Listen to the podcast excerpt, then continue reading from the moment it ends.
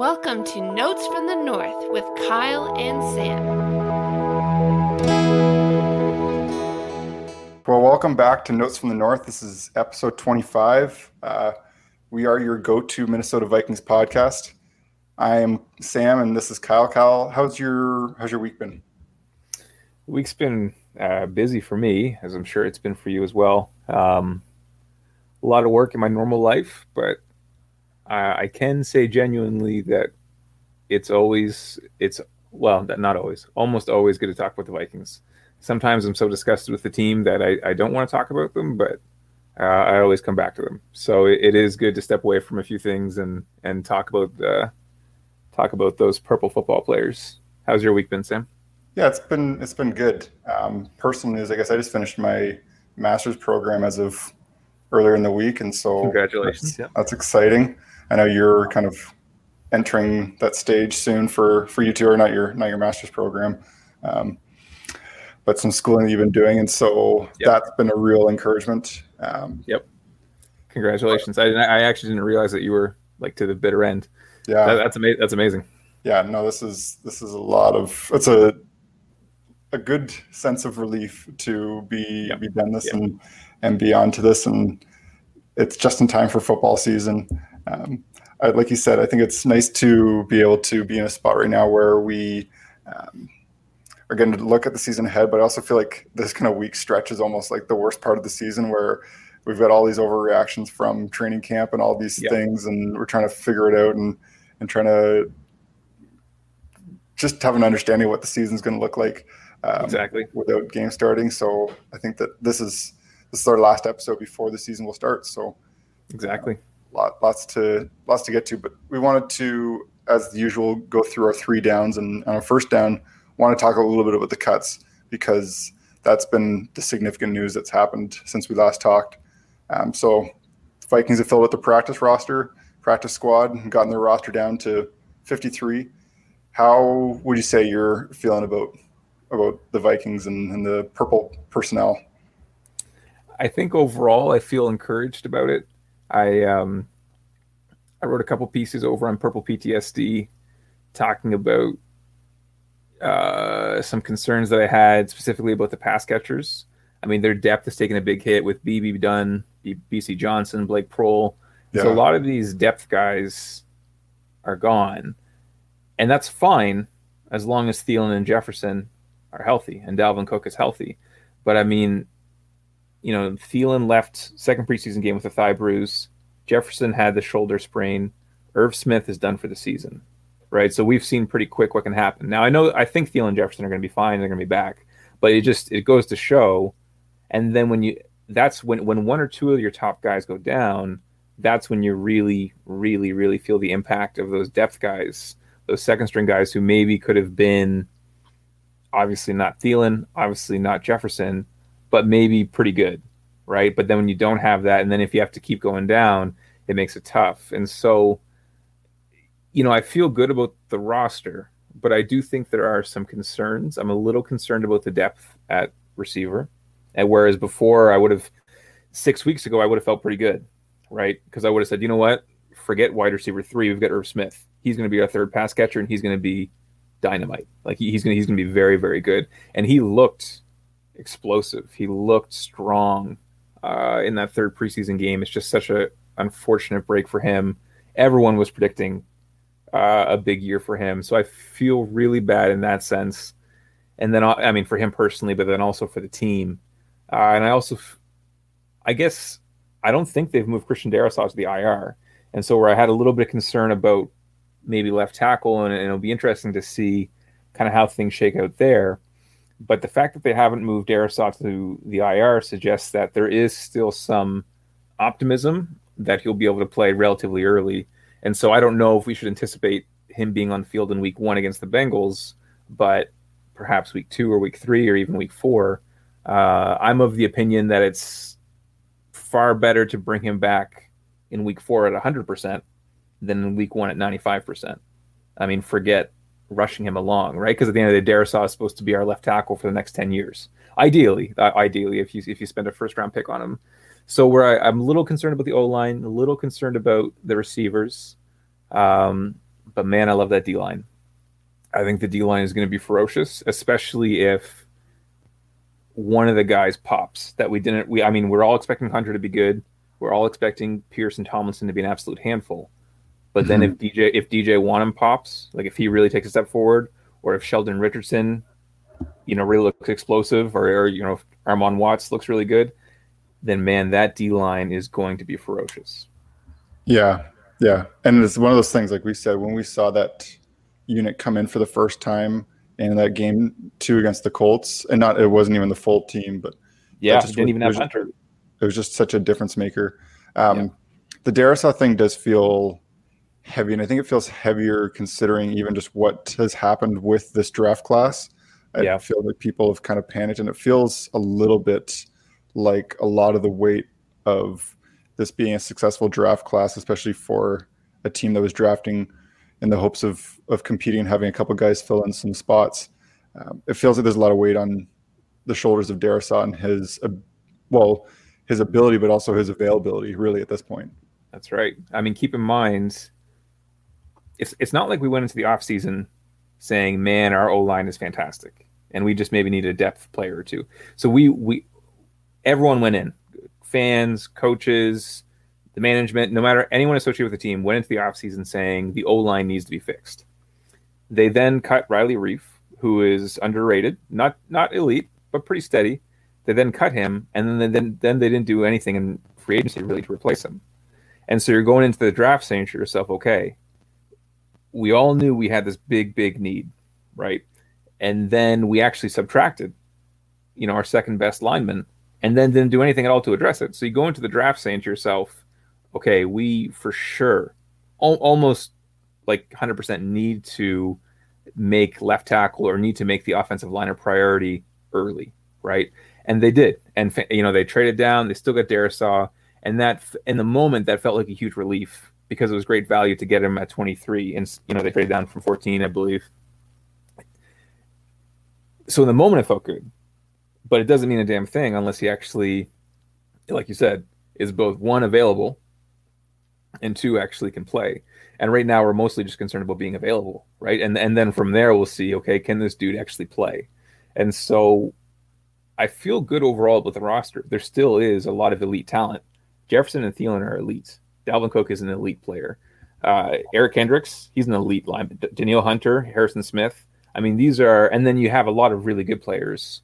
Byers a good player, right? Xavier Woods a good player. Bashaud Breeland's a good player you know, down the line, right? You probably don't say Tomlinson or Pierce are elite. I mean, they're not Aaron Donald, but mm-hmm. they're good players, right? And so it's like the team, there's talent there, but I think you could look at the roster on paper and you could say, you know what, there are some shortcomings here and here and here, and that gives me some pause.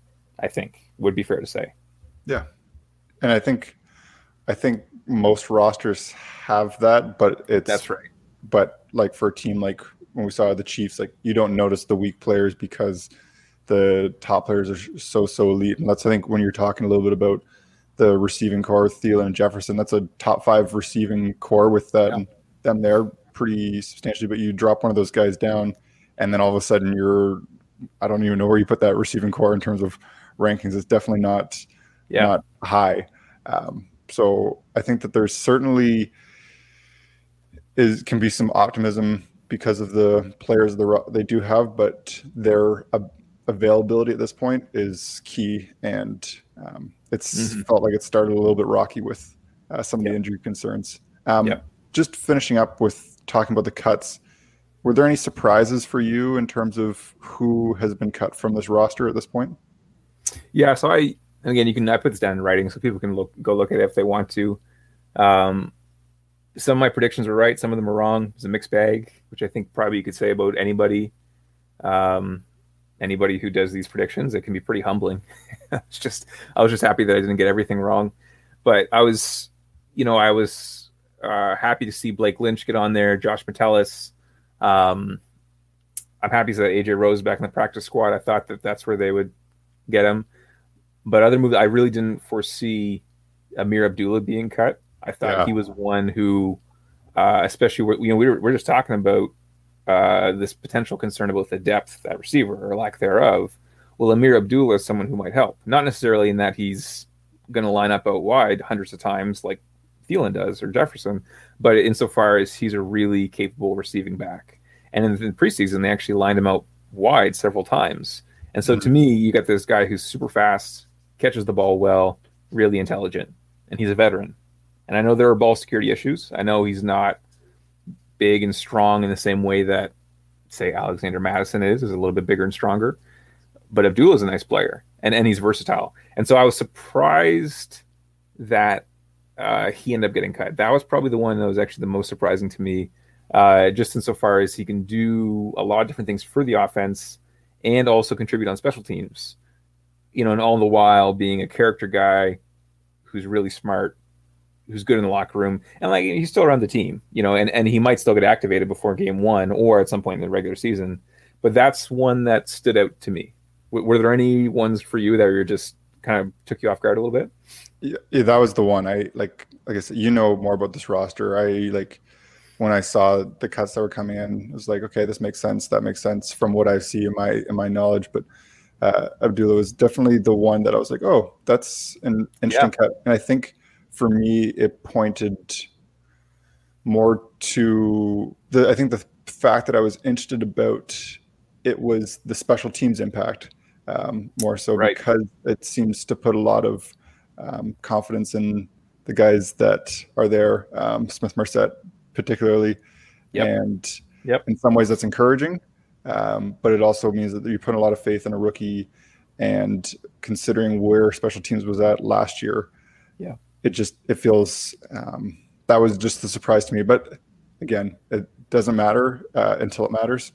But exactly, but it does. That was for me the one cut. I was like, whoa, okay, this is this is interesting that they would uh, th- that he wouldn't make that 53 man roster. And this is all to say that this is still like we're, we're recording on on Friday afternoon.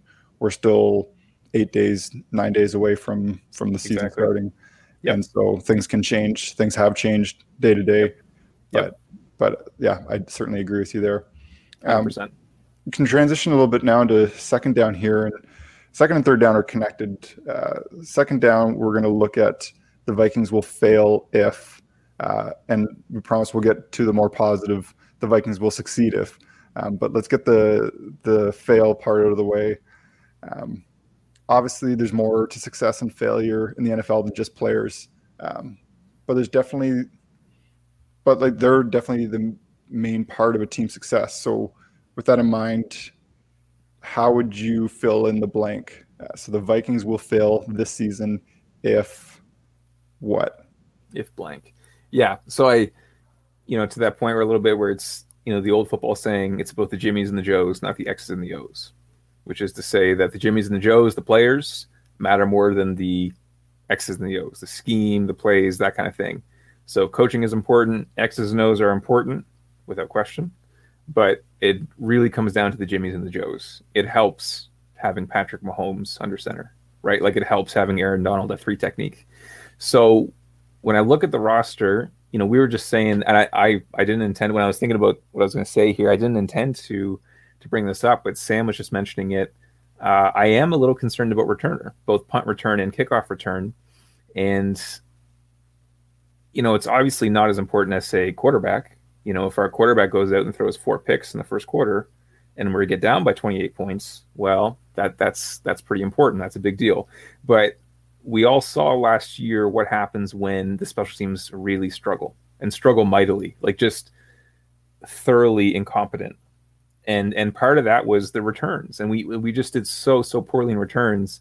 And I am nervous about Ihmir Smith Marsette, uh, not because I don't like him, not because I don't think he will be a great returner someday. I think he's super explosive. I love his confidence. I love his personality. I'm nervous about uh, his ball security when he runs, you can see the air in between the ball and his chest, right? And so you always thought, yeah, that's just this is basic football. If you played when you're 10 years old, you're going to learn about, you know, keep it high and tight, high and tight. So it's kind of cradled into your shoulder and your chest and your arm. And if I'm seeing that ball and saying to myself, man, oh man, that's pretty loosey goosey, I can guarantee that special teams coordinators are as well. And it'd be interesting to me you know, it's it's hard to catch him. He's fast, he's explosive, but it'll be interesting to me. Is once you slow him down, and then that second man comes in, the second man's always attacking the ball. Uh, I'll be curious to see because first and foremost, it's one thing to say, yeah, we want to have big long returns. That's true for sure. But first and foremost, it's about securing the ball and getting possession, right? Uh, apart from getting a safety, you need to have possession of the ball in order to score, right? And so, first and foremost in special teams, it's about actually getting the ball back, right, in your return phase. And then from there, you ideally can put your offense in a better position. So, the Vikings season will be a failure if the special teams doesn't take a noticeable step forward, especially in the return game and the coverage. And so with Ihmir Smith Marsette, I'm a little bit nervous uh, about uh, about the returns and the ball security in particular. Sam, was that? Do you do you have a thought here before I, I got one or other probably that I'll highlight? But what do you think here? No, I, like I that resonates with me. I guess when you th- when I when you initially brought up special teams, I would have thought you had gone more towards the kicking, um, yeah, versus the return. But I think your point is certainly extremely valid in the sense that you cannot uh, afford to have turnovers in the special teams section. I, like specifically talking about um, those kick returns and punt returns. Um, losing the ball on those is absolutely killer for for any momentum for um, your ability to score. So I, I would have thought you had gone towards the the kicking, but the return game makes sense. Yeah, I mean, you just you mentioned Ihmir Smith uh, Smith Marsette, and I, you know, I've written a little bit about this and thought about it. And when I see him run, you just see there's so much room uh, for the ball. And so, yes, the kicking needs to be better without question. I mean, we replaced Colquitt with uh, the gentleman from Pittsburgh, and so he's yeah. going to be our kicker now. And so, like, like all phases of the special teams really needs to improve. Uh, but I mean, that was just the one that you kind of so that was a little bit off the cuff a little bit. Yeah. Uh, if we don't do better there. I mean, think especially for a Mike Zimmer team, complementary football, possessing the ball, um, consistently putting the offense, our, that is our own offense, in a favorable position to succeed. Whereas with the defense, we want to always make sure that the you know field position really, really matters for Zim, right? Uh, with the way that he wants to play, and so holding onto the ball, possessing the ball, that is 100% a huge deal, uh, yeah. and we will fail if we don't do that well. Yeah, and and you said you had a part two to the if we'll fail. Is that? Is I that do, right? but you you you go first here. No, that's all I that's all I had to to say. All right. That. Yeah, I, I, agree. I think there's like yeah, there's lots of things, but I'm before I jump in with any thoughts, I do want to hear your your two, so I don't steal any any thunder. Well, we we've already kind of talked about it a little bit. We will fail if we suffer one or two more significant injuries in offense. That that's that would be my that would be my concern. Um, you know, I, I I'm not superstitious, but I almost hesitate to say these things like because I, just I just don't want this to happen. But if one of our main, if, you know, Jefferson, Thielen, Cook, that three-headed monster, those three, you could say all three are elite NFL skill players. Any one of those three goes down, there's a big problem, right? If Thielen goes down, now Jefferson gets doubled every single play, or at the very least every single passing play, probably, right? So it's therefore harder for Jefferson. And then you're relying on, you know, Dede Westbrook is still recovering from his ACL. Maybe KJ Osborn, who doesn't have an NFL reception. I mean, he only he only has one year, but in his rookie year, he didn't. He literally didn't do anything on offense. Uh, so it's it's going to be interesting. So that would be to me that would be if one of those skill position guys goes down, or say if Dalvin Cook goes down, and then again that's another some someone I'm hoping that gets a little more involved in the run game, but then also someone who allows the pass game to succeed because he demands so much attention. Uh, so we will fail if our bad luck continues in terms of injuries and offense. Yeah, I, I was going to say that was going to be my my point was the injuries yeah. and injuries yeah. did feel a little bit like luck. And you said you're not superstitious. I was thinking of the the office. Uh, I'm not exactly. superstitious, but I am a little stitious. I'm a little um, stitious. I'm a little stitious. A little stitious, yeah. and and so yeah. uh, right. Michael Scott quote there. But it, I uh, I do think that there's certainly, and I was thinking about this today. There's certainly a part of luck to injuries, but there's also a part of preparation. I know I saw a tweet earlier this week where I was talking about specifically the LA Rams and how successful they've been, particularly in the last five years, in terms of um, avoiding significant injuries, and I do think that uh, there's certainly part of a team's ability to avoid injuries that I think is manageable. Um, mm-hmm. You can look at training, you can look at whatever. I, I, know the specific point that this conversation was in reference to was just avoiding playing these stars in the preseason games. Right. Um, and I think the Vikings have overall done a pretty good job of that.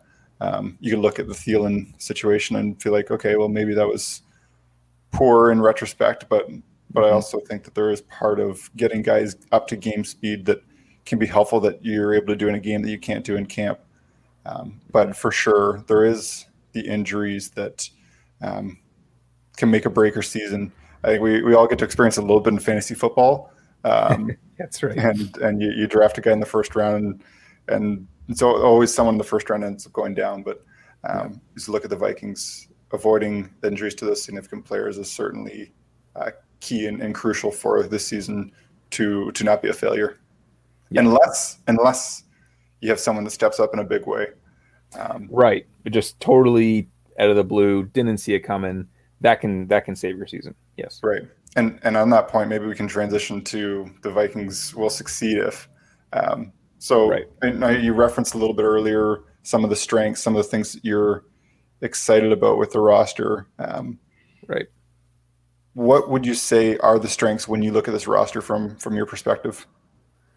So this, the strength. I mean, we already mentioned the D line, and again, that's to me, it just has so much potential. Even though I still recognize that Tomlinson and Pierce are a little bit of a clunky fit on paper, in that they're both one techniques, and but then you're you're kind of flexing Tomlinson out to a three technique, which generally speaking is going to go to somebody who's a little bit smaller, perhaps a touch quicker.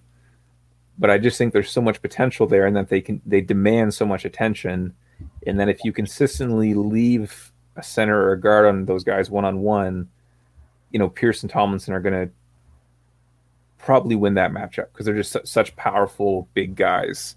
And so I think the defensive line has so much potential, especially if players take a step forward. If DJ Wonnum takes a noticeable step forward, if Armon Watts takes a step forward, uh, you know, there again, it's all a bunch of these ifs, right?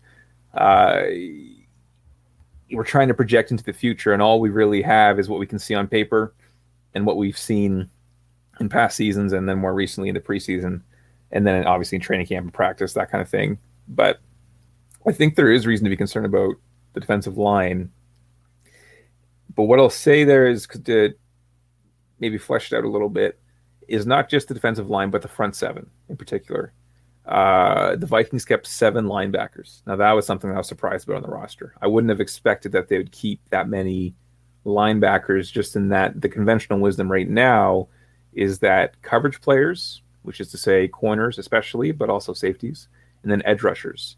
Th- those are the ones who really make the biggest difference. You know, it's a passing league, so you want guys who can hit the quarterback, cover receivers. That that tends to be the conventional wisdom for defense these days. Well, the Vikings end up keeping seven linebackers, which is quite a few, right?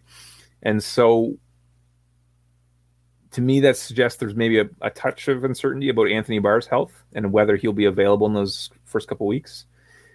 But to me, that front seven with that defensive line and then with Kendricks and Barr, right, especially. Oh man, I mean, I know I'm saying seven here, so I guess you know maybe Nick Vigil or that kind of thing. But they're going to play a lot of nickel. Mackensie Alexander is going to be on the nickel, being five defensive backs on the field. Um, right. And so you only, I guess, have six guys, uh, that front six, I suppose, then five defensive backs. Uh, but the linebackers and the D line, Barr healthy, Kendricks healthy, doing their thing. And then the D line, if that group ends up kind of coming together like we are hoping and expecting, the defense is going to be tough, to, tough, tough to overcome. Mm-hmm. Yeah, I, I, know. I was reading an article today in the Athletic that was talking about the the bold prediction they had for all 32 uh, oh, okay. teams, and uh, it's by uh, I, am going to butcher the pronunciation, but Kapadia. Um, I love Sheil Kapadia. Yeah, yeah. I, I think he's great. And anyways, he he predicted like his bold prediction. So it's not like his prediction, but his bold prediction would be that the Vikings have the best defense in the in the NFL. I know he's and he's doubling down on that. He said that yeah. before. This isn't the first time he said this. No, he said and, this is a double down. Yeah. Yeah. No, because I that raised some eyebrows. Um, I, well, mine. I think other people's as well because he predicted that earlier in the season. He put Minnesota's defense as his number one defense, which I wouldn't put Minnesota as the number one defense in the NFL, and I'm as I'm as biased as it gets. Yeah. But and he and he's he's not a Vikings writer. He's I think his background is with the Eagles, and so but that he's mostly a national guy now for the Athletic. But that was surprising to me, and who knows? Like there there is legit talent over there. No, for sure. I, I was like I was glad to see an optimistic uh, bold prediction yeah. for the Vikings because I know like they had like Trevor Lawrence will get sacked the most um, players. I was like, okay, at least we're, right. we're not yeah. on that end. Yeah, um, right, right. It is always encouraging to hear someone else have something positive to say about your team. Um, yeah, and so it definitely, yeah, it definitely has the potential. I feel like, and maybe you may have a different opinion, but it feels a little bit like if you look at, um, yeah, that front seven, front six, whatever, depending on the the coverage and what uh, personnel mm-hmm. that they put out, it feels like there's more variability that could like it could go one way or another. Where I feel okay about um, the corners and the safeties. I feel like mm-hmm. okay, you kind of have a good idea of where they're coming from, whereas the those like that the D line, um, that that front seven, it feels like there's a little bit more of uh, this could go one way or another. Is that okay? Is that I don't maybe that's just like um, my my only hesitation a little bit with that is that the the starting secondary looks like and and it's not to say there hasn't been a lot of turnover in the front seven. There has, right. but your starting secondary, you're going to have Patrick Peterson, Bashaud Breeland, or his two two starting corners. They're both new. Mackensie Alexander is going to be your slot, and I guess he's new, kinda, but he's coming back. And then because he was in Cincinnati for one year, but before that he was with the Vikings. And then you have Harrison Smith and Xavier Woods. Depending on how you wanted to define things, you at the very least have three new, or maybe you could say three and a half new in a sense, and that Alexander's coming back. So there's a fair, but they could end up being really good. Like I, I think Breeland's a fine corner. I know he got scorched by Tyreek Hill in uh, in the Kansas City game, but everyone gets scorched by Tyreek Hill if you don't give him safety help. And so to me, that was more on Zimmer than it was on Breeland. Mm-hmm. Uh, so I think the secondary could be good, but I'm actually a little bit nervous in a sense, just insofar it's not about the personnel. It's just about how, because it's it's a complicated defense, and Zim asks his.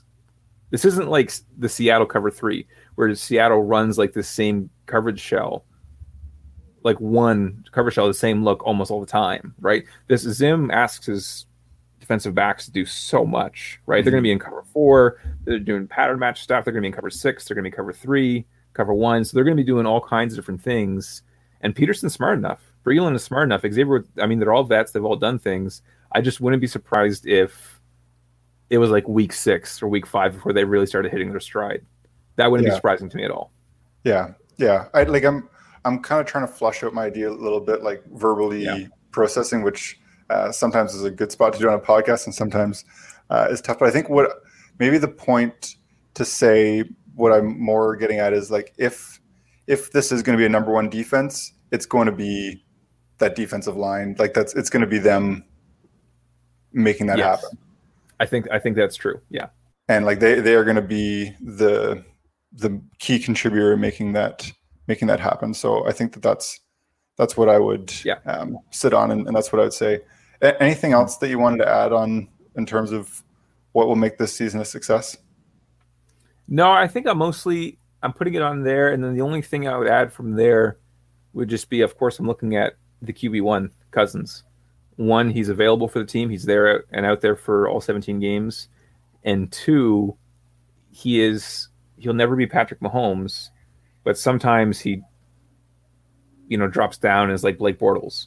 And so we can't have that either, right? So we can't have just the the ground completely fall out from underneath his feet because last year those opening six weeks were not very good, and we just can't have that stretch from him where he has six weeks where you stand back and you say, "Man, for this month and a half, you played so so poorly, and you're probably the main reason why we went one and five. We can't have that. No. We, like, and and the defense will be better. Hopefully, the special teams will be better. Uh, but that's gonna that would be a lot to overcome. And so we need one, the season will be a success if that defense does get back to that number one kind of status, or at the very least, kind of like a top five unit, one of the yeah. little league's elite defenses. And then two, if our QB one, if Kirk Cousins is really good, good to really good throughout the whole season. Mm-hmm. Uh, has tough quarters, has a tough half, you know, plays a little bit rough here, whatever. That's fine. That happens to everybody. But not having several weeks strung together in a row, that can be damning for a season. And so that though those would be my two. Yeah, the, the team, the Viking season will be a success if those two things happen.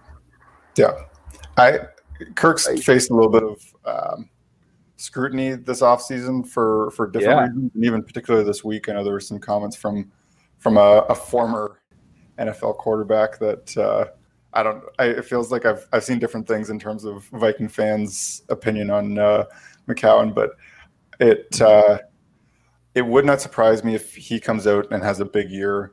Um, I'd love for him to look to look back and and the only like not the only way, but in some ways maybe it could say the only way that they are going to do well is if he is um, a top 10 quarterback this year. And I think he definitely has yep. the potential to do that and be that. Um, and so I, I feel like Kirk is up to the task of, of fight or of putting up a fight against all the, the naysayers and all the distractions that have been following around, particularly during this training camp stage. I hope so. I hope so. Yeah. I hope you're right.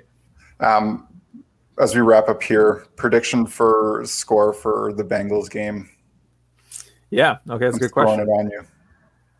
You know, we've Sam, you and I have talked a little bit about this, where it, it's a dumb thing to say because it's obviously not true, but in a sense, it week one feels important. It almost feels kind of must win ish, even though it obviously isn't. But just insofar as the schedule gets tough quick, and so you don't want to go zero and one against a team that you should beat. And so I'll, I think that is true.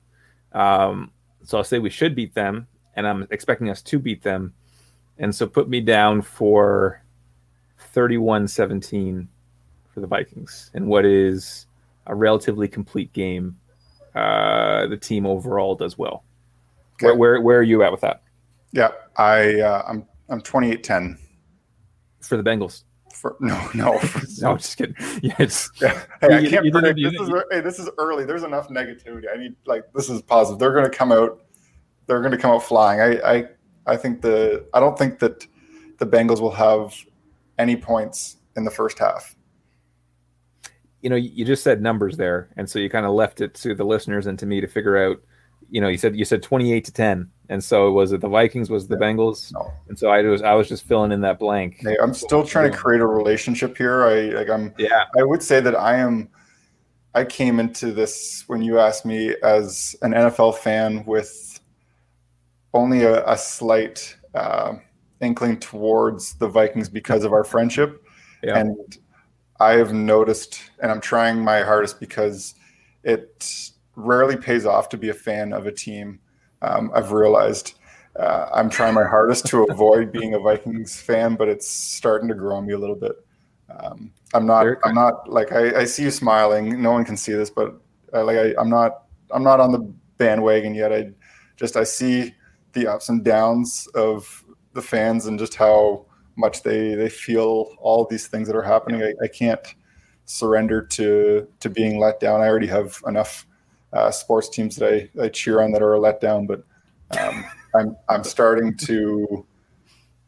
I yeah, I'm not at a spot where I'm I'm predicting against them, especially in this Bengals game. This is, like you said, it's not a must win but as close to a must win in a, as a game one can be. Yeah. And, and I am really exactly. hoping for our sake too, because we will be talking about them all season long that, that this yeah. game is a success. Yeah. Well, all right. So we, we both got them going one and zero. What, what yeah. do we, what do we have for the odds and ends? Yeah. For the odds and ends, I know been updating on the wild and we're only a few weeks away now from preseason starting here. Hard to um, believe, eh? It's, it's exciting. This is a great time of year. I always kind of forget how the summer is great. I love the summer, but I actually prefer the winter. Um, and I think one of the things that makes the winter so great is all the sports that are around. And yeah. so excited for hockey. Um, one of the big news, I guess, just in hockey in general, that I, I know um, Michael Russo was tweeting out today some of the, the players that could be impacted by this is that the NHL uh, and the Olympics um, have reached an agreement, NHLPA, and and we will have NHL players, barring. I I hope there's nothing that that comes into this. It seems like there's always yeah. a clause that if things something happens unforeseen, um, like a pandemic, which um, yeah. Still happening in in some sense. Um, yeah. I but anyways, the that the NHL players will will be in the Olympics is great, and I know Russo was just tweeting out today some of the the Wild players, Minnesota Wild players that that likely will represent their yeah. their country. Yeah, uh, and they, they do have several from from several different countries, and so that is a definitely. lot of fun. Um, this is going to be a weird season because it, as long as everything goes according to plan, it will be a full season with an an Olympic break and an NHL All Star game, which the All Star game just feels like a waste. Um, but yeah. but the Olympics will be just an absolute blast to watch. Um, I know. I think the yeah. the most interesting player for the Wild is Jared Spurgeon to see if he makes that Canada blue line because the Canadian blue line is so strong. But I have right. seen a ton of support for for Spurgeon to make that team, and it feels like he's a bit of a dark horse. Um, but I think that there's a lot of Wild fans that would feel like he should get an honest, good look at at making that blue line. It's I mean, so Sam and I are both from Canada. That's the whole title. Notes from the North. Uh, we're we're Canadian. We, we both live in Canada, and so we're, playing off the whole NFC North thing with the Vikings, but also the fact that we're uh, north of the United States. We're in Canada, and so it's kind of interesting. You know, Sam and I are obviously cheering for Team Canada to win, and I don't feel any shame or even any doubt at all when I say that. Without question, Team Canada will have the most talented roster there. I don't. Yep. That, that doesn't doesn't mean they're guaranteed to win, but without question, Team Canada will be the most talented team. And so, if the Wild end up getting one or two of their players onto Canada's roster, then that means that player is pretty legit. I mean, you don't even get considered for Team Canada unless you're for real. I mean, if you if you were to make like a second full team for Team Canada, like a, a Team Canada B, I mean, you still have uh, unbelievable talent, right? So that that is that is interesting. I, I didn't think you were going to say that. I mean, I was just assuming you're going to be talking about the Kaprizovs and the Fialas and the yeah. you know all the other players we've been talking about this whole offseason. But that is interesting. Yeah, I like I say it in the sense that there's a few locked in players that will like Kaprizov yep. will be there. One hundred percent. Yep. Yeah, and um, I know Sturm and Fiala and like there's there's a few locked in, but but Spurgeon I think is the most interesting, and he's definitely a, a player that that Wild fans um, really advocate for, and and just his his abilities, and so it, it will okay. be interesting to see. I think he's he's one to watch. Um, other than that, Wild update. I know there's there's been news on Kaprizov. It sounds like it's going to be five years. Sounds like it's going to be around nine million. Sounds like they're working out the details. Um, it, it is definitely at a spot where we want to get this done. There are a lot of RFAs, um, restricted free agents in the NHL that are still yet to be done, mm-hmm. but it sounds like they're just kind of working out some of the structure around the um, Kaprizov details. Yeah, um, I never know Kaprizov, Kaprizov. I like kind of use them interchangeably. Mm-hmm. Um, but anyways, they they seem close, but there's still things to be made. But I think at least the positive sign is that it feels like there's some agreements that have been put in place. I know people were freaking out earlier in the week because there was an image of him at an airport um, in Serbia, and and that uh, that was quickly debunked and, and, realizing he's just there with family before the season starts. Um, sure, sure. The restrictions are going to be tight. He's not. It's not like you, that's a trip you can make in season. Um, right. But exactly. I think, I think that once that deal is done. Um, all should be well for for the Minnesota Minnesota Wild. To me, and again, I'm not a general manager. Thank God. I'd run the team into the ground. I'm sure, but to to me, five by nine, five years, nine million. If it ends up being that or somewhere in and around that range, to me, it's just perfect. Yeah. Um, it's not a totally gargantuan, massive number it's it's really big. It's a lot, and he's getting compensated for being a great player. But it's also not an eight nine year deal, which can always age really poorly. Mm-hmm. I, I, love it. I, I, think five by nine is just a perfect sweet spot for both the player and the team. Yeah, it takes him to his his age thirty season, I believe, and that's Perfect. usually a good spot to kind of yep. renegotiate. And you got to be careful when you sign players after that. Yep. Um, but I think that obviously it's it's not a bargain. Although if he does have continue to develop and continues to become an elite player, uh, then it's definitely a deal that that you don't hesitate thinking about signing and, and, look back on and say, you know what, that was that was definitely a great deal. So without question, hopefully, hopefully that that wraps up soon. Um, ready to ready to be done these conversations. I'm sure for for lots of fans. Um, but like I said, it's it's going to get done.